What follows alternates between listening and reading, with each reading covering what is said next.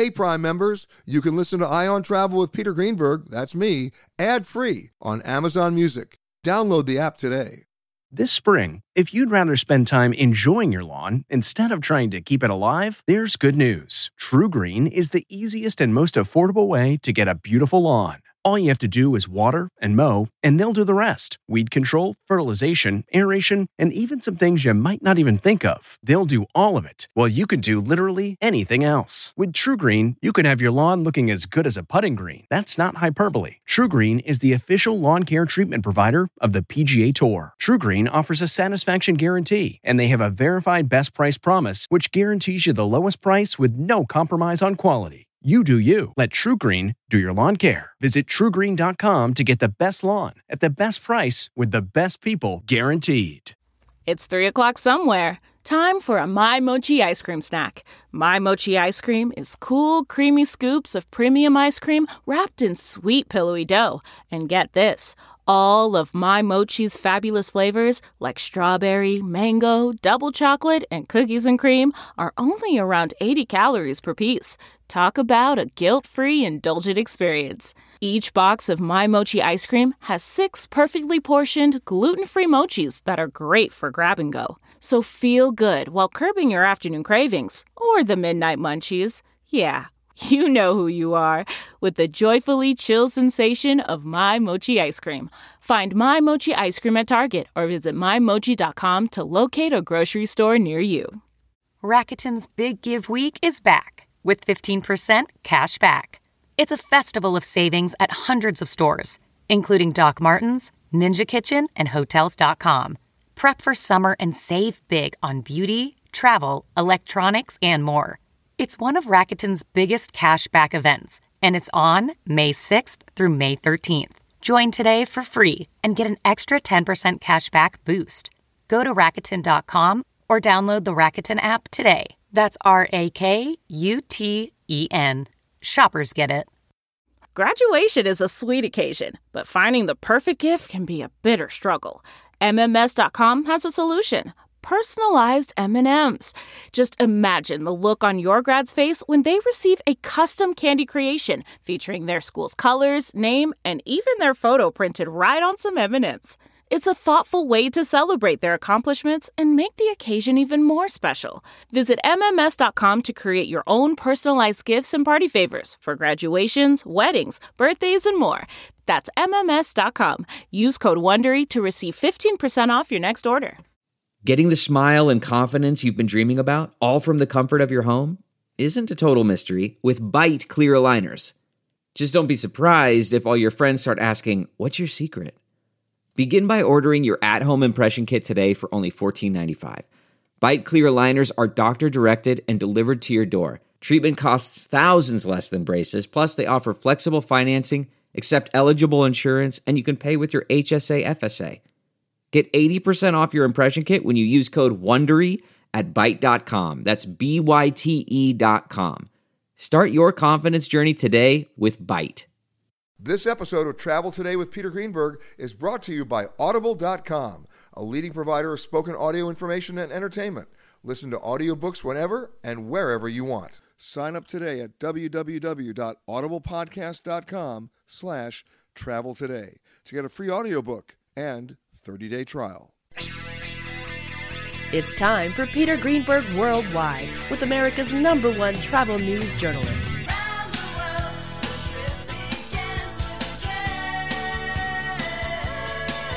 And now, the man who travels over 400,000 miles each year, your travel detective, Peter Greenberg. Hi, everybody. Peter Greenberg here, and welcome to the podcast that's done from a different location around the world every single week. One day Canada, the next day Thailand, then New York, London. You just never know.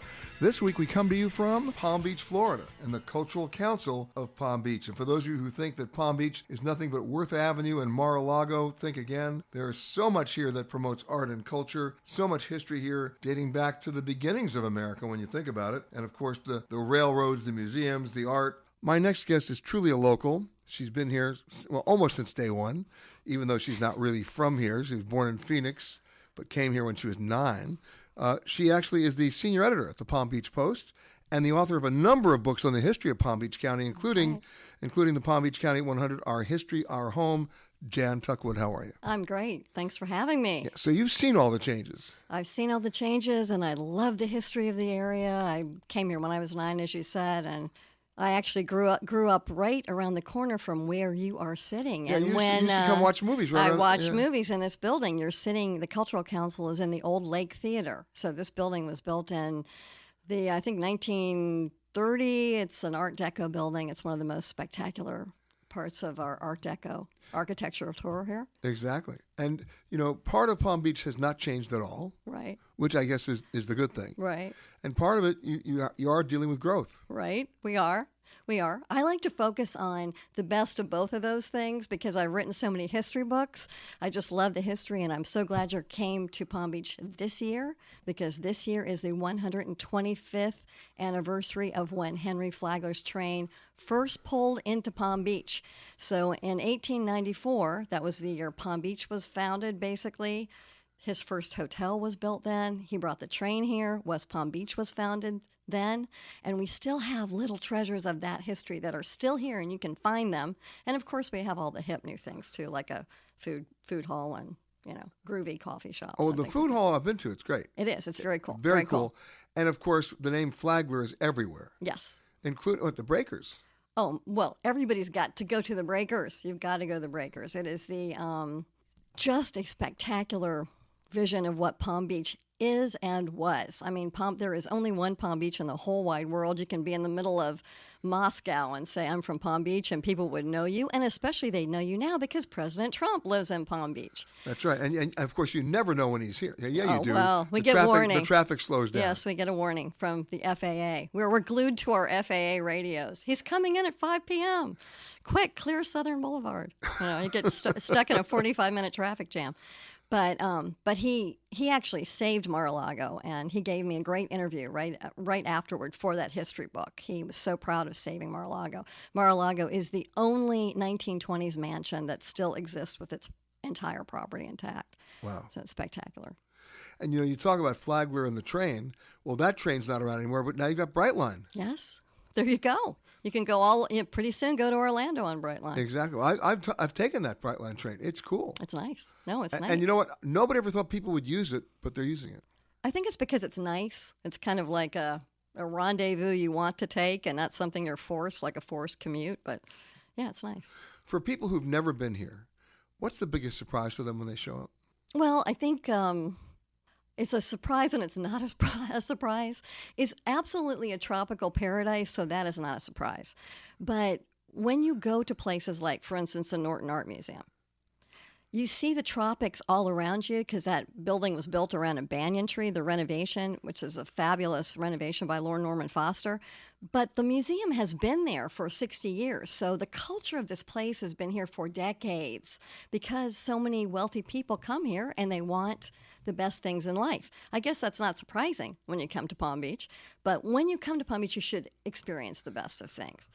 But Palm Beach has always been to me, and, this is stereotype, I know, Yeah. old money.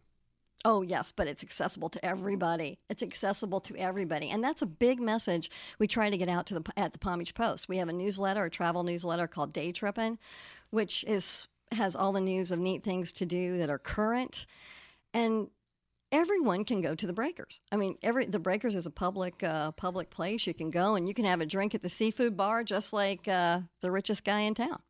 Just like Howard Stern, he's already always at HMF. He loves HMF. He does. Oh, yes, he's always there with Beth during the season. Um, I love it. During the season. during the season, not so much there in the summer, but summer and fall are the sometimes the best times to come here because Well, the I'm a- crowds are uh, down and the uh, discounts are great. I'm a big fan of the off season. Yeah, the off season is fabulous. You can get the break a breaker's room for like half price. Do, let's do it. So is what you're telling me that during the off season they reduce things on Worth Avenue to retail?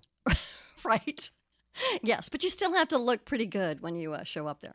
Oh yeah, you have to dress to shop. Yes, exactly. Right? You have to get ready. You actually, Exactly. You actually have to prepare to shop You have, you should, you should. Just wear your best cutoffs. You know what used to kick me, uh, just knock me out? The dogs on Worth Avenue. Oh, they're fabulous. Talking with Jan Tuckwood, the senior editor at the Palm Beach Post. That's right. Nice to know there's still there's still journalism here. there's great journalism here. We've got a fabulous investigative team. We've just won a bunch of awards from um, Sigma Delta Chi and a bunch of other groups. We're very proud of our journalism, right? We, we believe in the First Amendment. I was telling you that. We, we like capital J journalism here at Palm Beach, and also what I call small J journalism, which like the great travel content. Exactly. Because it's a great place to live. We were talking about Worth Avenue before. I tell my friends that there's something changing in America. I live in New York, I live in LA, but in New York, if you walk up Madison Avenue from 50th Street to like 90th Street, every third store on Madison is now vacant. I was just there. I was there last week. And And, it really surprised. It. really, and every time I go, I go back to New York about five times a year, uh, year, and it, I, it's fewer and fewer retail stores because the nature of shopping is changing. Because now shopping has to become an experience. So a good shopping destination and, and a relatively new renovation is the Royal Poinciana Plaza, which is it goes by the name the Royal. And the Royal Poinciana Plaza is on the very spot of Flagler's Royal Poinciana Hotel that opened in 1894. But the Royal now has a lot of expensive shops. Now, I don't know how many shoppers are, shoppers are in there, but I go over there to drink at the Honor Bar or for dinner at Palm Beach Grill or breakfast at Sant Ambroeus. They have a Palm Beach location of the New York So, hotspot. so storefront retail is still alive and well here. It is. It is. I would not say it's your definition of alive and well. um, so Are you trying to tell me it's, you, it's living but on life support? No, well, we have very wealthy people here. So wealthy people will support. They will go to the uh, Saint Laurent sh- store. They will go there. We can have those stores in Palm Beach where you cannot have them, say in the suburbs. It's you know, not as many of the people who can afford that. So you're one of the last bastions of uh, upscale shopping. We are. We are. But as I said before, Palm Beach, the island, is very accessible to everybody. Like I love to go to the Royal and look in the windows, even though like the real real estate office, Douglas Elliman, is over there, and there's a 135 million dollar estate for sale right now, so you can buy a Valentino scarf and then go buy your 135 million dollar estate. But all of us can walk over there and Look in the window. it and look, Look in in the, the window. window. but the but it's right there on the intercoastal, and you can sit there and have a cup of coffee, and you can go to Two J's at that plaza is right there, and have a cup of chicken noodle soup. It doesn't cost you any more than five dollars, so it's for everybody. And there are beaches that are accessible to Yes. the public. Oh yes, I mean actually one of the one of the best Palm Beach beaches is off a beautiful street called Root Trail, which has a collection of little cottages um, that were built mostly in the early 1900s, and that's just four blocks north of the breakers, a few blocks north of the breakers. So people can, and of course, the main Palm Beach beach is accessible. It's off Worth Avenue. There are about what 1.4 million people in Palm Beach yes, County. and growing every day. It is growing. Yes, it is growing. Yes, but you'll see most of the growth out west. Right now, we're in a huge growth cycle. So we've got like five developments coming up, being built now. So in 10 years, all five of those are bigger than the city of Lake Worth, where you're sitting right now. So that's in the central and western part of our county. We'll see tremendous population growth probably in the ne- within the next 10 years if we don't see another recession, which is always a possibility. It's always a possibility. Yeah. But uh, come uh, part and parcel of growth is: Are you planning to, to handle the traffic? Are you planning to, Yeah, to oh, widen yes. the roads? You, you know, Oh, yes, that's all built in. And also uh, protecting the environment. The new developments have got so many more codes and guidelines and really to protect the natural areas that are there. And today's buyer wants to have the natural area nearby. They want to have those nature trails. So all these new developments have nature trails combined and Now, other than Air Force One landing at PBI, right, always uh, fun. Mm-hmm. Always fun. But forgetting that, is the airport growing? The airport adds new carriers. It does add new carriers every uh, every year. Some come in and some go out. I still love Palm Beach International Airport better than just about any airport in Florida. Now, I also love the Sarasota Airport. It's like a little luxury bus station, but um, PBI is an easy airport to get around to. You know, it's so it's um, an easy connection. It's growing. It's growing, easy to get to. I mean, if I had a choice between PBI, Fort Lauderdale, or Miami, Miami wouldn't even be in the mix. No, I agree with you. I I I have usually gone to Fort Lauderdale if I've, if I'm going to LA for a nonstop flight or to Denver for a nonstop flight. But I have recently started to go out of PBI for those things, just because and connect in Atlanta, just because of the ease of the travel, and it's only ten minutes away. And you really want to connect in Atlanta? I really want to connect in Atlanta, only if it's early in the morning, Peter. There's no thunderstorms in the afternoon, and you know if you get bumped up to first class, you can get a Bloody Mary. What can I tell you? It's all about the drinking, isn't It's it? It's all about the drinking. know- I'm I a know journalist. Peter, I'm a journalist. Come on. No, Come but the thing on. is- I'll take you to table 26 for a signature martini. It's Oh, the best. See, now we know we know what you're writing about now. Okay. Yes, But yes. bottom line about the airport in the summer months, at around 4:30 in the afternoon, thunderstorms, folks. Yes. And- Problem. yeah, and they're going to close the ramp. So what Yes. you really want to do is first flight of the day. Yes, first flight of the day. That's the rule. That is the ultimate rule, and that, by the way, applies to Dallas. It applies to Miami. It applies Mm-hmm. Atlanta. Atlanta, especially Yes. Atlanta. Yes. And you're still connecting planes there. Okay, Jan. In the talk about- morning, in the morning, Peter. Toto, I have a feeling we're not in Kansas anymore.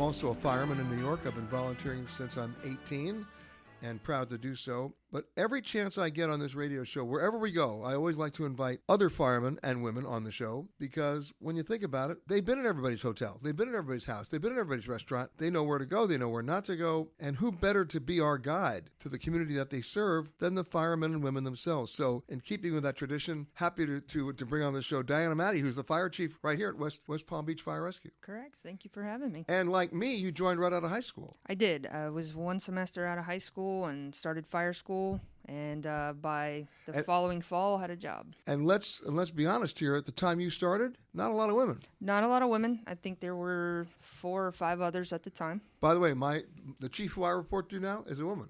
Good. Things have changed. Well, finally. Uh, no kidding. But people don't realize you've got to go through a lot of training. Absolutely. We have, uh, especially down in South Florida, where all f- majority are firefighter paramedics.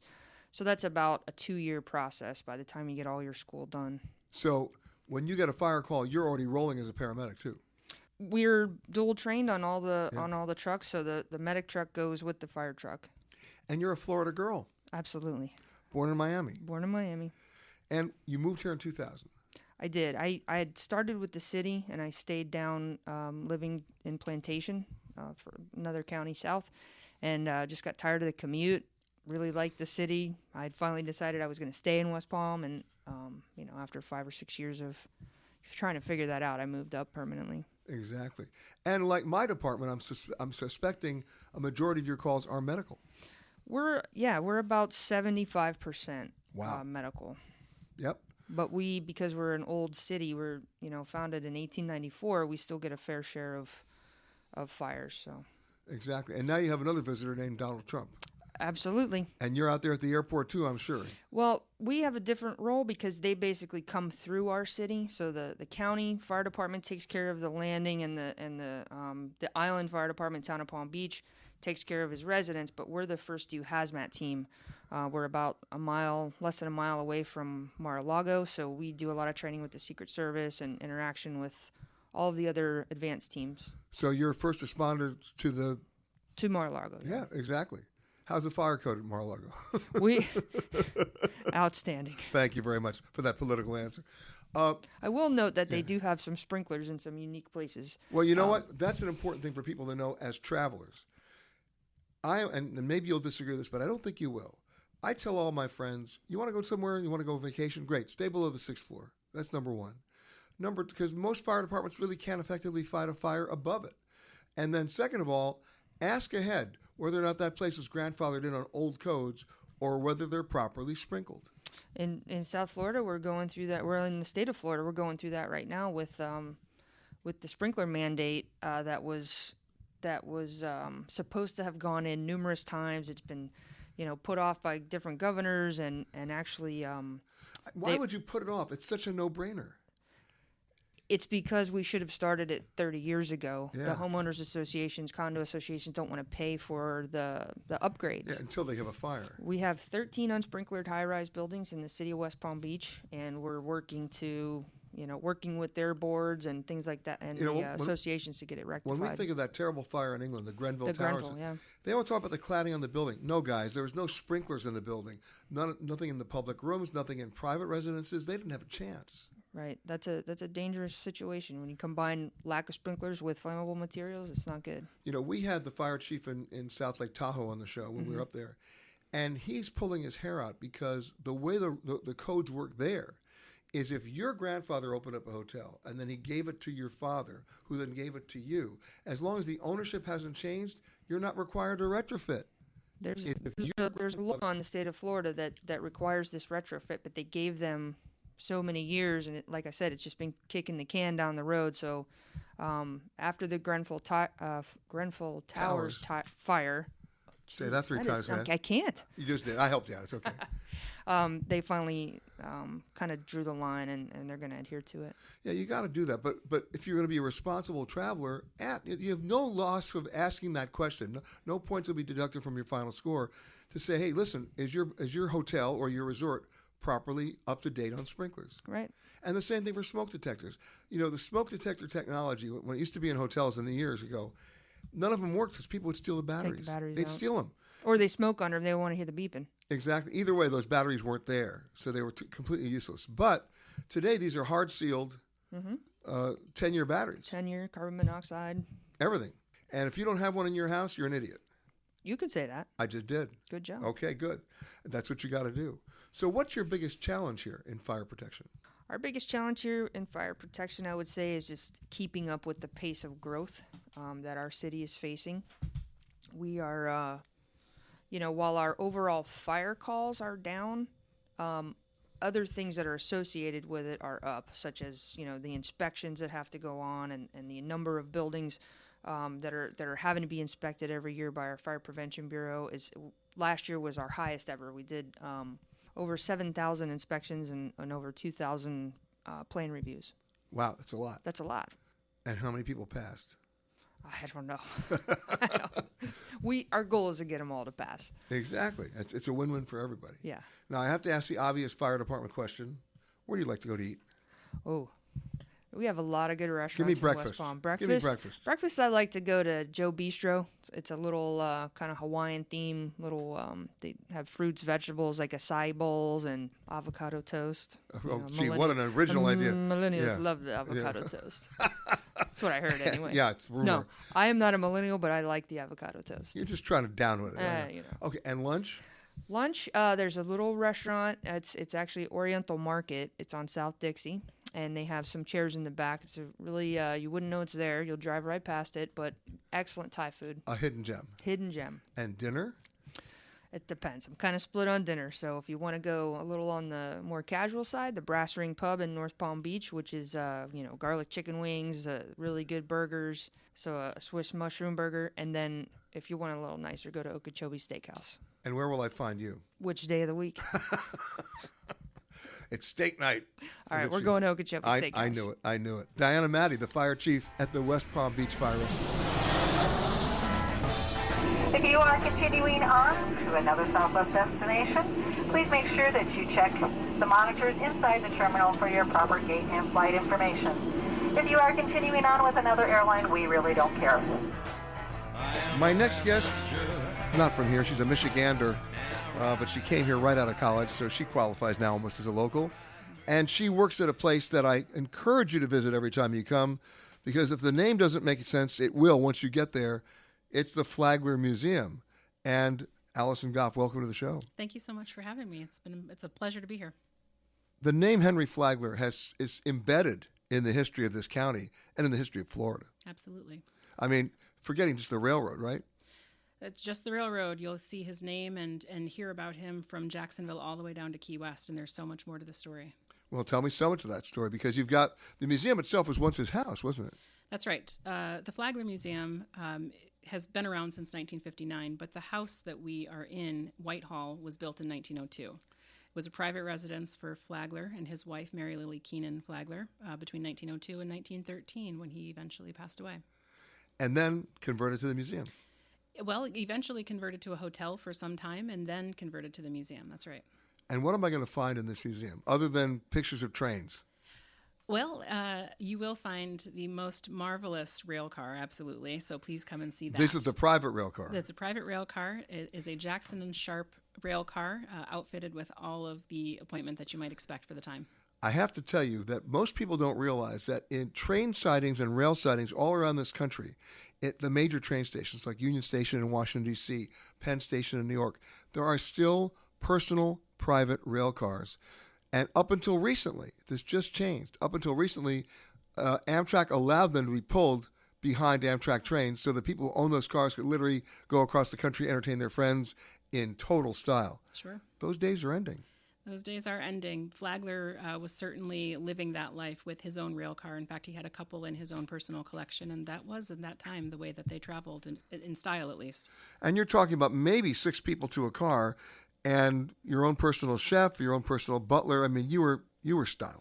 You were styling, yeah, absolutely. We have built the Flagler Kenan Pavilion around railcar number 91 to protect it from the element and to allow the museum to, pr- to protect it and preserve it for all time.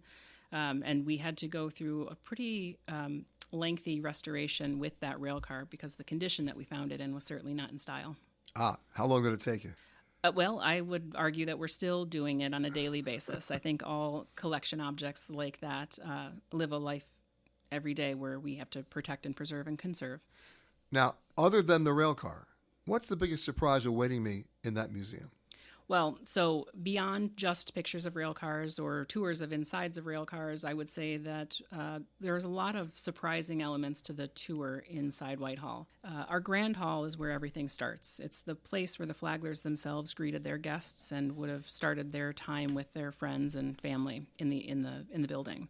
So when a visitor comes to the museum today, they start their tour in the Grand Hall and they can look around and see. Um, they find themselves in a Beaux Arts architectural uh, mansion. It's a beautiful space that brings together the the best parts of classic architecture. So you see some Roman influence, you see some Greek influence, you see some interior um, reference to interior design reference to the European Renaissance. So what you're saying is that if Flagler liked it, he put it in the house. Pretty much, yeah. I think that's that would be the impression that a visitor would get as they're touring through. And one of the most important parts of the Grand Hall is all of the symbolism that it can be understood from the pieces in the collection, especially in that space. And what are the pieces in the collection? Well, uh, I would say we're, as a historic house museum, a lot of what we have are the fine art collection that they collected between 1902 and 1913 in that space and throughout their life as well. Um, we have lots of paintings, we have lots of sculptures, we have a beautiful uh, six foot plus clock that is a great example of the marriage of technology and art from that time period uh, right on display in the Grand Hall. Uh, bust of Augustus Caesar is a wonderful really? symbol, symbol, uh, symbolic um, turn toward the the turn of the 20th century. It really offers an understanding of who Flagler and his contemporaries thought they were.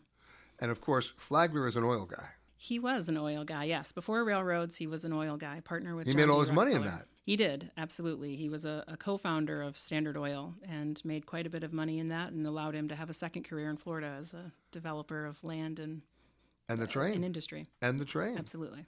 Where is that? Where does the tra- the tracks are still there or not? Well, the Florida East Coast Railway is absolutely still in operation. In fact, here in Florida, especially in the Palm Beach County area, if you find yourself at a railroad track uh, waiting for the, the train to pass, you're probably going to see the emblems of the Florida East Coast Railway. Really? Absolutely. Riding along in my automobile, my baby beside me at the wheel, cruising and playing the radio, with no particular place to go.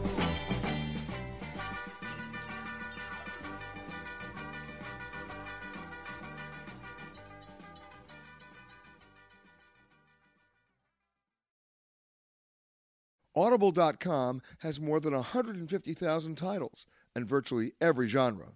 So check it out for yourself. Sign up today at www.audiblepodcast.com slash travel today to get a free audiobook and 30-day trial. We're coming to you from the Cultural Council of Palm Beach. Great history in this building, goes back a long time. And uh, joining me now is the president and CEO of the Cultural Council, Dave Lawrence. How are you, sir? I'm great. How are you? Welcome to Good. Palm Beach County. Well, wel- and, and welcome to you. You've only been here 10 months. That's right, brand new. From Indianapolis. From Indianapolis. Big change. A big change. Yeah. In a lot of ways. Yeah. I mean, I mean, my question is, what brought you here, other than this, and what keeps you here? Well, uh, the incredible weather and the cultural community both brought me here and keep me here. Um, I have worked in uh, the local art service agency biz for about 30 years and uh, came aware of the Cultural Council, did a few grant panels for them, and uh, then moved down here to take this job. Now, this council was established, what, about 41 years ago? Back yes, in 1978. Yeah. Yep. And it's gone through a lot of change. It's gone through a lot of change. Uh, the local arts service agency across the country has. The easiest way to think about the work we do is sort of a chamber of commerce for the arts. So everything we do is designed to lift up and support professional artists and cultural organizations of our of our county. So you're sort of an operational clearinghouse. Yeah, that's a way to think about it. We give funding, um, we provide a lot of support through marketing cultural tourism activities, um, and work in arts education and um, uh, supporting artists through exhibitions and performance opportunities. So if there's a museum down here, you're working with them. That's right. And if there's somebody who wants to start a museum down here, you're working with them. That's exactly right. so how many museums are we actually talking about? Um, there are probably, gosh, well over 200 organizations in Palm Beach County, um, and we've got one of the largest counties in the country. It's, I think it's the largest east of the Mississippi. So there are cultural venues uh, as far west as Tequesta down to Boca Raton. And for you, being the newcomer that you are from Indianapolis, what was the biggest surprise for you about this arts community? You know, I, I think it's the depth and the quality of the organizations that are here. I'm I've been pleasantly surprised and sometimes astounded at the level of um, quality of the organizations and the the cultural venues down here are just absolutely fantastic. Now, this is the, what the 27th wealthiest place in the United States. It's up there. It's up there, mm-hmm. and you're getting support from those from those rich folks. We are. They uh, they are very supportive of the cultural community, um, and there's a lot of uh, private philanthropy down here that really helps um, all the cultural organizations uh, reach all their audiences. So you're not begging too much. Um, I wouldn't say too much, but there's but there's begging involved. there's begging involved. Uh, what's been the biggest surprise for you in terms of the fundraising to be able to support the arts? You know, it's interesting because we have a great deal of, of our residents here in Palm Beach County that don't live here full time. Uh, they live, um, a lot of them on the in, up the, November to April. That's right. So that's a very cyclical sort of nature of, of the work that we do, um, and it creates some. So if you want special time alone in a museum, summer's a good time to be here. Summer's a great time to be here. Um, there's all sorts of uh, you can get a dinner reservation very easily, uh, and uh, the the cultural venues there's a, a little more elbow room. There is. In terms of the, the development of the arts, what's been the biggest surprise to you in terms of things that weren't maybe happening in Indianapolis or maybe not even happening in New York? You know, I, I, I, mentioned the cultural venues earlier, and I think that's really key. There are 31 organizations right here in Palm Beach County that are going through um, capital expansion programs. Um, the one that is the biggest and just opened is the expansion of the Norton Museum of Art. Yeah. That is absolutely phenomenal. Major renovation for them. Major renovation, and there are 31 other organizations that are in process of doing that right now. So um, the venues have, have been just a, a, a real eye opener for me. And to what extent? I mean, you know, you talk about any community that depends on airlift or infrastructure and highways. Mm-hmm. You now have the Brightline. The Brightline is a game changer for South Florida. Um, you know, we're the we're- train. the train, absolutely. High speed rail between connects uh, Miami, Fort Lauderdale, Fort Lauderdale, and West Palm Beach, and uh, they're building a leg up to Orlando right now. Um, but it's it's really just shrunk South Florida um, that you can get from here to Miami in an hour. Um, and I took it down uh, last uh, winter for Art Basel, and you know made a day out of it, and didn't have to drive in in all the traffic. It was So fantastic. you you're minimizing the schlep factor. Uh, That's exactly right. That's a South Florida term, by the way. schlep factor. Brought down from the people in New York. Exactly. You understand how that works. Oh yes. Um, but that means all of the things that you have here become much more accessible. Right. And, you know, we've even worked, um, I've got an incredible marketing team here at the Cultural Council, and we've worked with um, the folks at Brightline and also um, the, the uh, organizers of Art Basel to create a prelude weekend up here in Palm Beach County so that we can try to highlight on some of those crowds that are, that are coming down for Art Basel and show them the incredible gallery scene that we have here in, in Palm Beach County. So while they're overspending for art in Miami, we want some of that here in West Palm Beach. the overspending. That's exactly right. I got it. Hey, thanks for the honesty. What's the biggest surprise for you in terms of the community support that you're getting? Um, I, I think that it's uh, the number of people that support culture down here. Um, there is an understanding and appreciation of what culture can do for the community, the for its economic impact, and its role in tourism. So the, it is sort of built into Palm Beach County this understanding of just how important the cultural sector is to our quality of life. Of course, but the real challenge for you is getting people out of the resorts to go see the museums. That's exactly right you know, we compete with beaches, we compete with cell phones and internet and everything else. So, it um, we work constantly to make sure that the kind of programming that we are offering is of the highest quality and relevant to today's audiences. Of course, accessibility is key, and so is price. So, Norton Museum is two nights a week; it's free. Right. Right uh, have the other art attractions and the, and the cultural attractions follow that lead? Absolutely. There are free days at institutions. We just created um, and, and finished a second year of a program called Mosaic, which is a month of shows, art, ideas, and culture, where uh, 20 different cultural organizations offered, you know, two for one discounts or whatever, so that um, folks are a little more price sensitive can get in there and and see everything as well. So the the groups here are really interested in making sure that they are opening their doors to the widest possible audience. But you still got to get the people to leave the resorts. We do. We do. And you know what? We're really blessed that, uh, again, back to the venues and the quality of the organizations, there's a lot of interest in what's going on down here. So that, that certainly helps. Cool deal. And give me the website uh, palmbeachculture.com.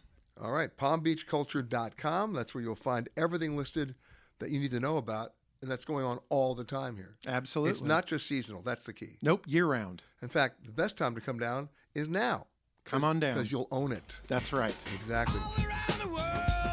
Should there be a rapid change in cabin pressure, oxygen masks will automatically drop from the compartment above your seat, free of charge. And to start the flow of oxygen, pay your flight attendant $75.63.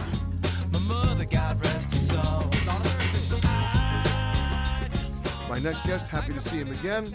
He's the author of The Essential Guide to America's Legendary Resort Town.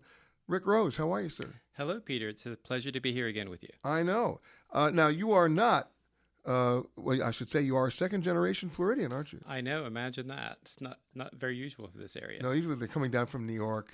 Yeah, well, like so many Germans, they came here in the 20s. They were my grandparents, and Yeah. they were farmers out in the western part of the county. Yeah, people forget, you know, if people who don't know Florida, there are still cowboys here. Yeah, I know exactly. One I mean, the- they still are in the northern part of the state, right? I mean, yes, well, also the, down in the south, but in the center of the state. Yeah. the peninsula. So, for people, look, people have this image of Palm Beach as just being Worth Avenue, you know, or, or now these days Mar-a-Lago, right? right. I mean, yes. it's true because I mean, you probably had more press on Palm Beach because of Donald Trump than you had in 20 years. I agree with you. Yeah, especially international press. Know, it was interesting. Um, I, I led some Chinese journalists around the island for a couple of days, and they said that you know Chinese folks don't know anything about Palm Beach. It was before the last president's uh, visit, and uh, the Chinese uh, president. And it was very interesting. They have no idea anything about Palm Beach. They think it's Palm Springs. Right. So they don't really know the difference. And I asked them how many people would be listening to the program that we taped, and they said 700 million. I was like, wow, a few people now know about Palm Beach. They didn't know about Yeah, no kidding. well, they know about Palm Beach shopping. right, yes, and brands. Did the Chinese journalists go shopping when they were here? They did. They did. They did. They wanted to know all about Worth Avenue and all the luxury brands. It seems to be big interest over in China for that. And those luxury brands persevere here. They do. It's of course that's historical. Many of the luxury brands that we know today were actually launched here in Palm Beach. Like?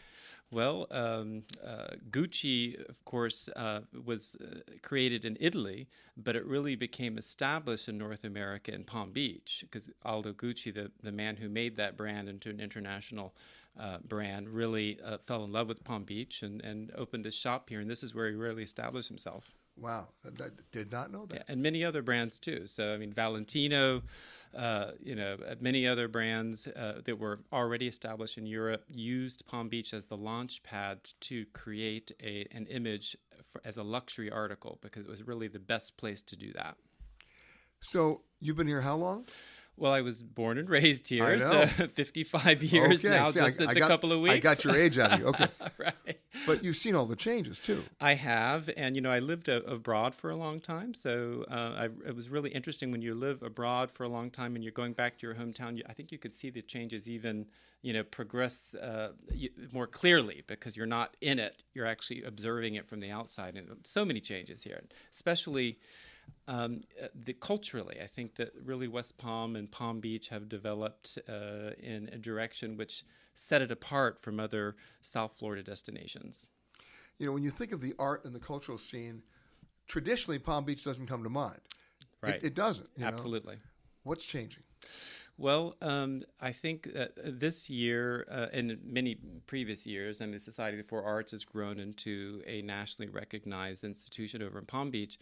But the Norton Museum of Art has just simply over the decades gained um, recognition. And with this re grand opening uh, in February, and with the expansion from Lord Norman Foster, uh, it really has put that museum on the map from an international perspective. We now have German guests coming to the bed and breakfast just to go to the Norton Museum of Art because Norman Foster is such a famous personality over in Germany. But for people who are visiting here for the first time and they and they come to see you and they, hey Rick, what are you going to show them?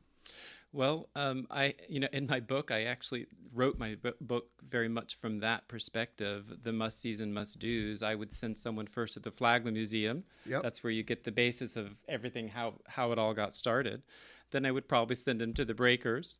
Then I would put them on a bicycle and make them do the lake trail on the back side of the island. Okay, let's stop with that. So- we, we've already had someone on from the Flagler Museum. I've been there before. Very cool Mhm. place. Yes. What's cool about it to you? Well, uh, I'm a historian, so um, for me it's very interesting to uh, read and hear uh, or see the historical uh, artifacts, and I love the exhibits upstairs about from Henry Flagler. So for me, it's very interesting because that's Florida history. Right. And then you mentioned the Breakers, which that was his too. I mean, at that point. Absolutely. And the Breakers, again, as a hotelier myself, uh, it's a historic property, and many, uh, from many perspectives, it's the largest privately owned, uh, family-held uh, hotel in the United States. Uh, but just the sheer architecture, you know, this lobby where they brought in over 70 ar- artisans to do all the ceilings. I mean, it's like going into Sistine Chapel there. So it's it's quite special. Um, but also, um, the resort itself is just magnificent. If you ever get to stay there as a guest, of I course, have. Oh, well, then good. For, you can do that. I mean, I can't afford it, but occasionally I have been able to to go in uh, through promotions and whatnot. They do have great summer deals. I should say it's always expensive. Their summer deals are great at the Breakers, but the beach there, they have five pools. I mean, know. It's, it's just wonderful. But you mentioned bicycling, and, and you know what? Palm Beach has gotten their act together now in terms of better trails. all over the area. West Palm and Palm Beach are very bikeable.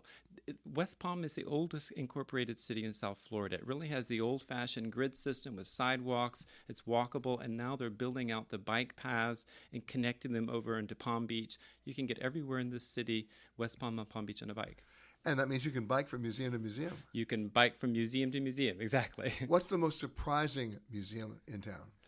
Probably, um, I think, in, in terms of exhibits, the Ann Norton Sculpture Gardens is quite special because it has that unique uh, combination of um, the gardens, the botanical gardens, as well as the sculptures. You know, the Norton, of course, uh, is already said it's not surprising, like you said, but surprising as well. uh, The Society for Arts is quite special. Um, the botanical gardens there and the sculpture gardens, but also the exhibits, the special exhibits they have going on there. Now, I go back to the days, okay, I'm dating myself, but I go back to the days of JFK in Hyannisport or Richard Nixon in San Clemente, you know, when you had the, the, the, the, the Hyannisport White House or the, or the Western White House. You now have the Florida White House down here. Well, we've had a few down here, you know. So there was during the Kennedy era, there was the Winter White House. Uh, then also President um, Garfield was here quite a bit. We've had many presidents. We have many presidential families with descendants still on the island today. Right, but in those days they didn't have a lot of airlift. Now you've Yes. got an airport that you can fly just about anywhere to and from. So what has his presence done for for for the for the tourism here? Well, uh, uh, uh, quite uh, absolutely. There's no question it has raised the profile and the awareness of Palm Beach, as I just mentioned and alluded to regarding Chinese press. But I've entertained Russian press, uh, uh, German press, press from really all over the world because they want to know about Palm Beach. So I, I, there's no question it, raised the, it raises the awareness. And at certain times of the year it raises the it raises the traffic. Yes, although Palm Beach has a limited uh, availability of hotel accommodations, so our hotels were already full during the winter months when President uh, Trump is in town. So uh, maybe other than his motorcade, you're okay. Uh, yes, exactly. Well, probably the rates have gone up a little bit, you know, because we can demand a little bit more. But in general, um, I think that uh, there's no question that he's raised an awareness, and then people I, I find are coming here in the summer months. They want to know where Mar-a-Lago is, and so that's in my book, of course and uh, so um, it has be- become a bit of a tourist attraction just to drive by. Of course, and that's about all you're going to do, by the way. Well, yes, but you know, uh, I, I, listed alluded to the must sees and must dos. Number four on my list of must dos uh, in uh, uh, Palm Beach is actually a driving tour folks locals have been doing that for uh, generations. When family comes up comes down from up north they want to go in palm beach and drive along a1a along the ocean. Rick rose the author of palm beach the essential guide to america's legendary resort town. Rick always a pleasure to see you. Thank you very much. It was a pleasure to be here. The charge for looking at this pamphlet is $3 the charge for looking at this pamphlet and putting it back quickly is $4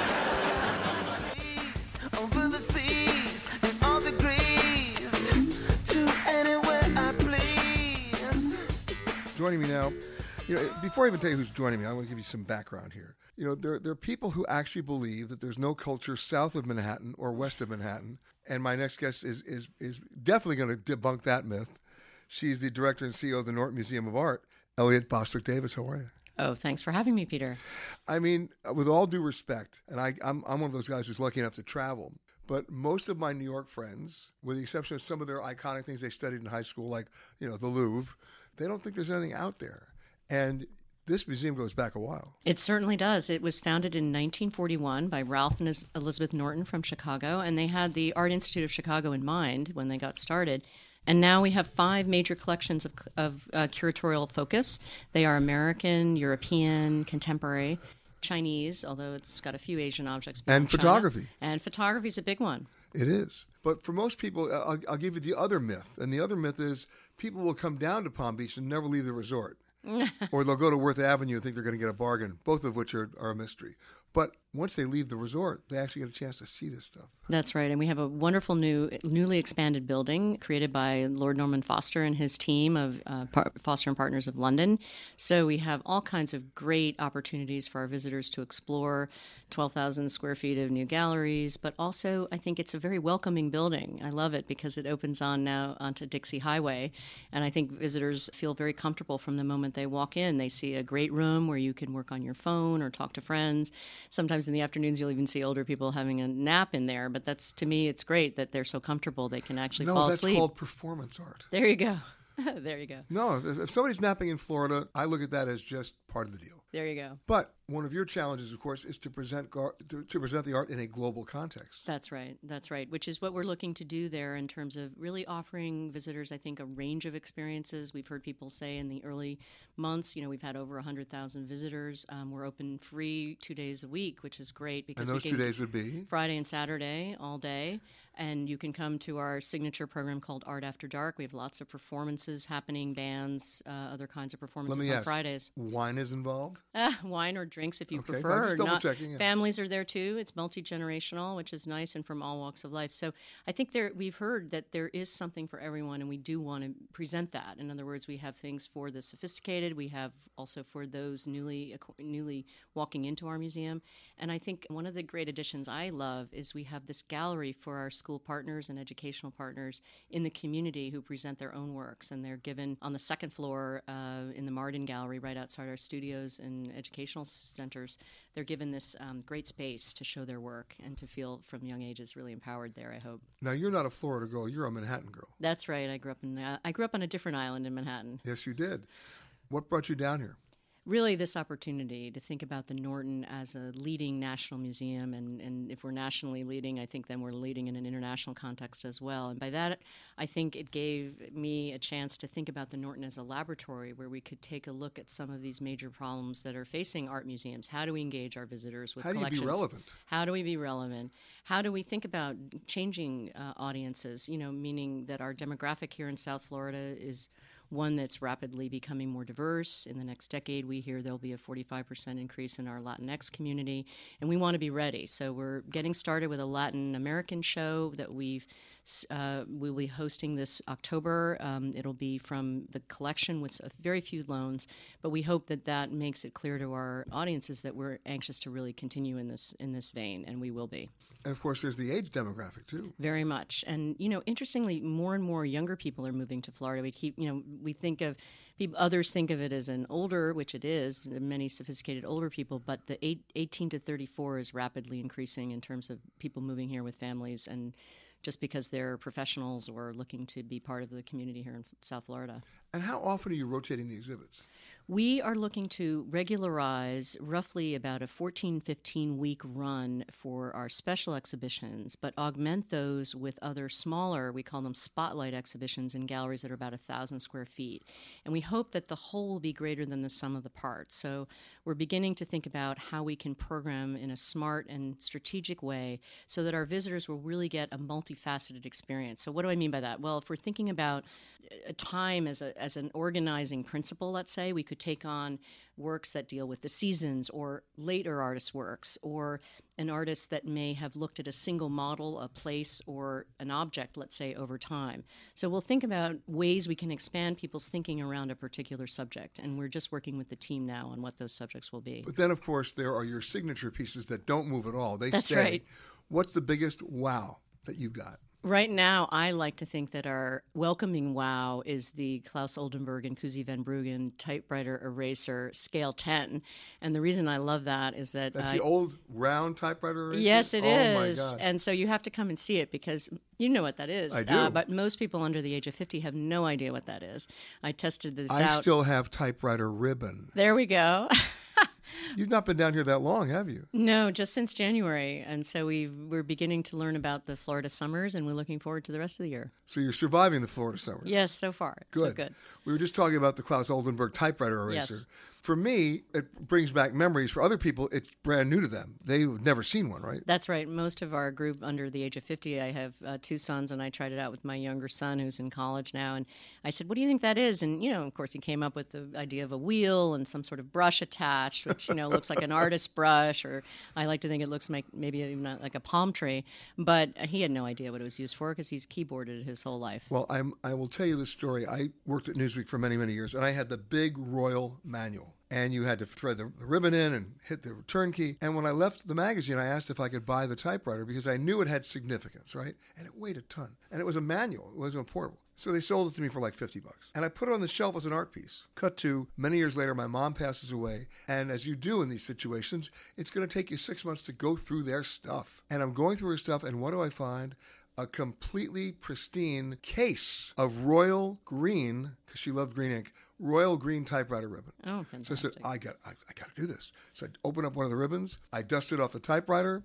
I opened up the top. I threaded the ribbon. I hit the return key a couple times. I put some paper in, and I tried the top. I hurt myself when I tried the top because I forgot how hard you had to hit those keys. Yes. Today, we're just touching little little That's right. keyboards. It was it- oh, and, and my staff had no idea what I was doing. Of course. No, they no. probably thought you were a little crazy at that Yeah, point. I, I told them this was basically you know Cro-Magnon texting. That's right, and nobody really knows why a keyboard is laid laid out the way it is. I mean, it was really laid out because of the early typewriters to have ASDF, JKL, semicolon. So most people have no idea if you ask them why it By the way, I failed typing class. Yeah. because I wouldn't do FFF space DDD space JJD. I just I type with two fingers. That's funny, but you Yeah. still remember it, which is Oh, I fascinating. remember. I, I remember the, organis- trauma of it. Yes. So other the Claes. Other Oh, than the so Claes beyond that, we have so many favorites. I think what's really exciting for the Norton is how we've placed art in the garden. So we have now this in 37,000 square foot sculpture garden that was formerly a parking lot. And I do think this is one of the great features of South Florida that people can think about art architecture and the garden. In fact, the Nortons originally set up the building designed by Marion Sims Wyeth in that way with a central courtyard garden and then galleries around it. But And you've already had the. You've always had the, the garden. we always had the garden, the first garden, but this new garden has been designed by Lord Norman Foster. So it's his first garden. It's his only garden that we know of so far anywhere in the world, and, And it's right here in out there, Florida. and we do have small rooms. They're called of sculpture, where the plants and the sculpture are designed to be harmonious with one another. And in fact, uh, Mr. Norton's second wife, after his first wife died, his second wife Ann Norton uh, was a sculptor herself. She came to the to South Florida to originally teach sculpture at the school, and I think he himself ended up through her, perhaps, but with a great flair for collecting sculpture. I think we'd all agree that Palm Beach is the home of the second wife. well, And that I'll could be no that could be an entire display at the museum. you Uh, well, second wives. What do you think? Maybe so. I think we, we want to make sure. I'd have to think about that because I we to have some sure very wife has really generous. gone away. Well, we have some very generous benefactor, but at, at our museum, it had a great impact. I think Yeah. on the sculpture and the prevalence. I do think of Ann Norton placing sculpture in a garden. You can still go visit her home today with her many sculptures that are out of doors, and I think that influenced a lot of the collectors around here who do that It inspired them. inspired them very much so. I think she had a great flair for that, and she was in places like Mexico City where it's very indoor outdoor in terms of how you look at art and sculpture. Exactly. And you don't have the weather issues that much here. I mean, you can actually That's right. do that display. Yes, you can. What's the biggest surprise? Oh, we have such a great team. That's been a great, um, really welcome surprise. And we have, um, you know, people would say to me in the Northeast who are a bit more perhaps snobby about it, why would you be leaving? perhaps? Yes. Um, why would you be leaving, you know, Elliot, this great platform at the Museum of Fine Arts Boston? Of course, I have a great team there. And in fact, we have a great team here of former um, MFA graduates. Uh, Cheryl Brutvan, our lead curator of contemporary art, director of curatorial affairs. And we have another colleague from uh, MFA Boston and American, uh, Ellen Roberts. So, you know, it's a, it's a great time to be here. I'm very, very excited and honored to be here. And you're working with the schools too. Very much so. We're um, extremely pleased about a new pilot for second graders with our uh, five of our many schools in West Palm Beach, but five that stepped up and will be looking at art and literacy through our collections with them. I will tell you this one of my greatest, most memorable experiences was when I was seven years old in second grade. Uh, I, I grew up in Manhattan. I went to PS6 Public School Mhm. in 82nd and Madison. I know where it is, near the One Met. block from the Met. Mhm. We went every other lunch. We went to the Met at seven years old. That's fantastic. Oh my God! Chicago, Fargo, Minnesota, Buffalo, Toronto, Winslow, Sarasota, Wichita, Tulsa, Ottawa, Oklahoma, Tampa, Panama, Mattawa, La Paloma, Bangor, Baltimore, Salvador, Amarillo, Tokyo. on second thoughts, let's not go to Camelot. It is a silly place. Right. I've been everywhere, man. Across the deserts, bare, man. I breathe the mountain air, man. Of trouble I've had my share, man. I've been everywhere. Uh, my next guest is essentially a local since she moved here when she was six months old. Local. Local. Can't get more local than that. And 26 years ago, she was the founder and still the artistic director of Ballet Palm Beach. How are you? It's Colleen Smith. I'm great. Thank you for having me. Why start a ballet school here? When? Give me the story.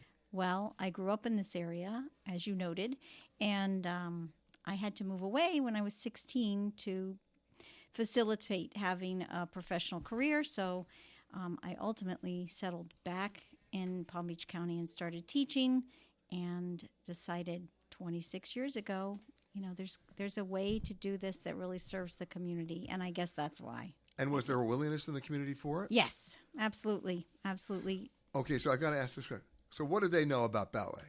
Palm Beach County. Yeah. They're, they're learning more every day. But what did they know back then? Palm Beach. Not much. no, there was a professional company here when I started my school, and um, my the the reason for starting my school had nothing to do with starting a professional ballet company. It was about serving kids and making sure they were trained well. That was all. And how how old are they, or I should say, how young are they when you start? them? exactly. Um, we used to only start them when they were four, which already seemed like Four. That's pretty Yeah, young. pretty young. Now we start them when they're three. we want to get a jump on it. It's like preschool, you know. Right, yeah. Parents are registering kids I, like I, it- I can imagine this little three-year-old going, "Daddy, what's a plie?" Yeah, well, Yeah. they find out They as find soon as they come in the door. well, you know what?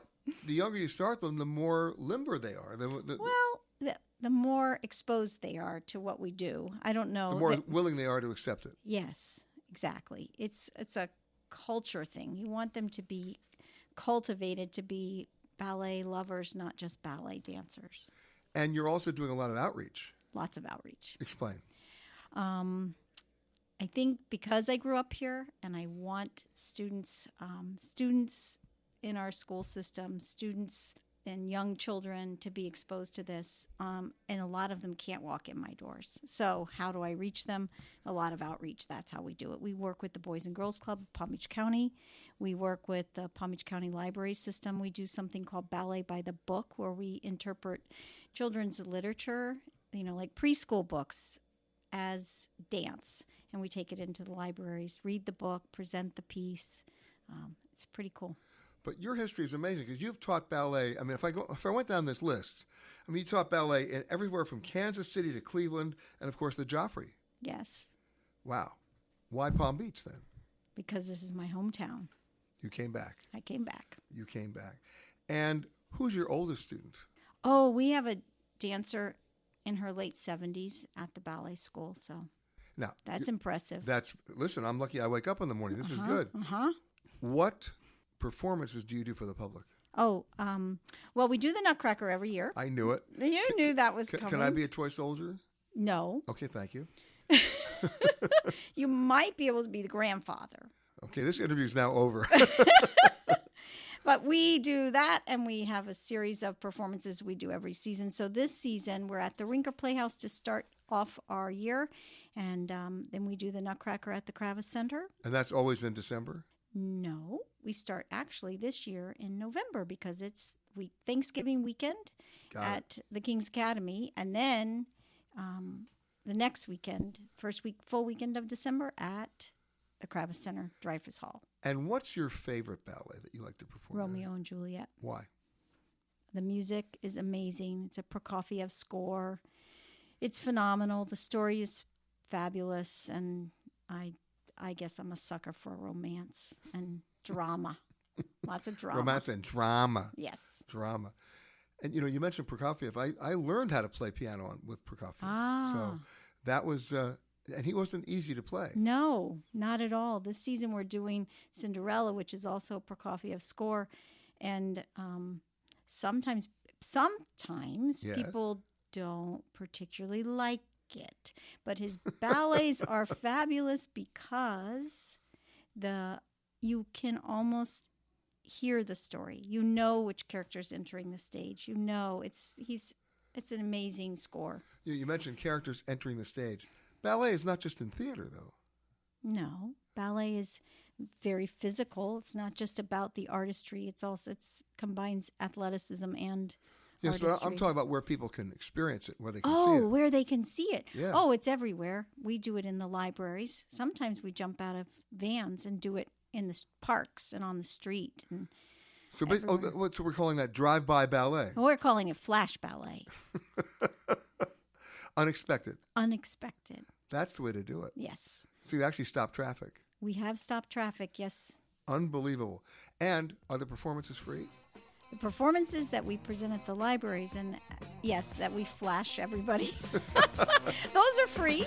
There's lots of free, but not at the theater um, unless we're 'Cause you gotta be served- sup- you gotta uh, be gotta- Right.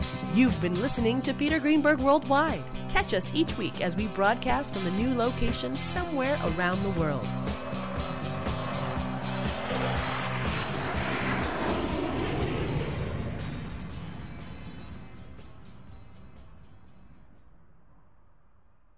If you like Ion Travel with Peter Greenberg, you can listen early and ad-free right now by joining Wondery Plus in the Wondery app or on Apple Podcasts. Prime members can listen ad-free on Amazon Music. Before you go, tell us about yourself by filling out a short survey at wondery.com/survey. Catch every episode of 60 Minutes, America's most watched news magazine show, as a podcast. Hear in depth investigations across politics, news, and entertainment on your schedule. Listen to 60 Minutes ad free on Wondery Plus. Who would want to kill their mother and their little sister?